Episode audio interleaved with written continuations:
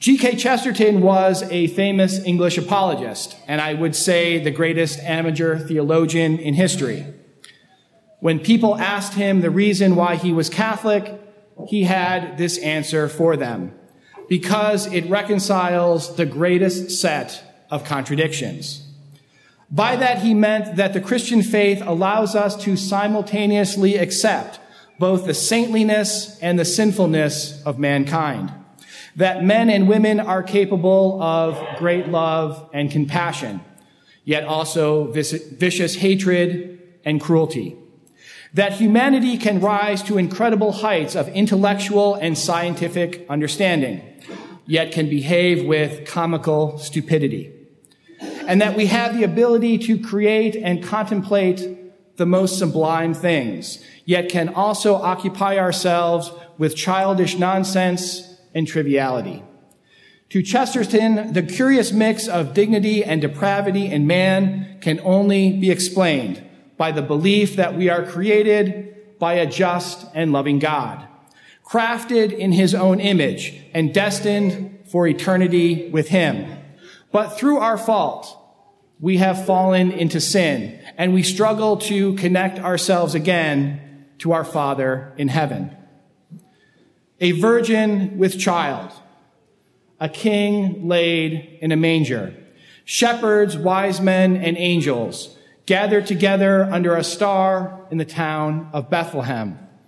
The nonsense about which skeptics and unbelievers scoff at in the Christian faith, in fact, makes perfect sense when we recognize that God comes to us in the paradoxical guise of Jesus Christ, both human and divine, because we too live in paradox, the paradox of our virtues and our vices, our successes and our sins, our insights and our ignorance, our loves and our hates, our faith and our doubts. The early church fathers and doctors struggled to discern what were Joseph's motives in the gospel reading that we just read when he decided to divorce the mysteriously pregnant Mary. Some held that Joseph had suspected Mary of adultery. Others thought that he withheld moral judgment about the pregnancy and was instead genuinely perplexed by this strange situation and how he fit into it. And some held that Joseph, in fact, understood that Mary was pregnant by the Holy Spirit, but he sought to protect her and the child from the shame of his own unworthiness. Perhaps we will never have an answer to that question, because God has not seen fit to reveal it to us in Scripture. But the beauty of this ambiguity is that it allows each of us to situate ourselves in relation to the Nativity. Some of us may be skeptical, unwilling to fully accept the miracle of the Nativity, Christ coming into the world, and that this thing really happened. Others might be genuinely confused about what this means. What ought we to make of the claims of the Christian faith? And finally, some might be burdened by sins and difficulties, feeling themselves unworthy to partake of this time of rejoicing.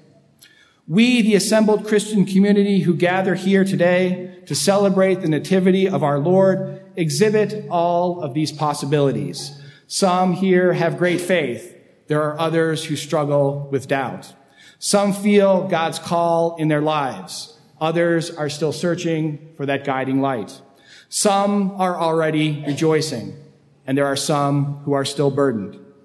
Yet when we look around in the faces both familiar and new, and when we look within ourselves, we see each of these things, each one a paradox next to the other. Yet it is these things that God came to redeem, all of it, all of us. This is why the birth of Christ came about two thousand years ago. This is why we continue to celebrate it this night. And that's why we say to each other and to ourselves, Merry Christmas, because God truly is with us.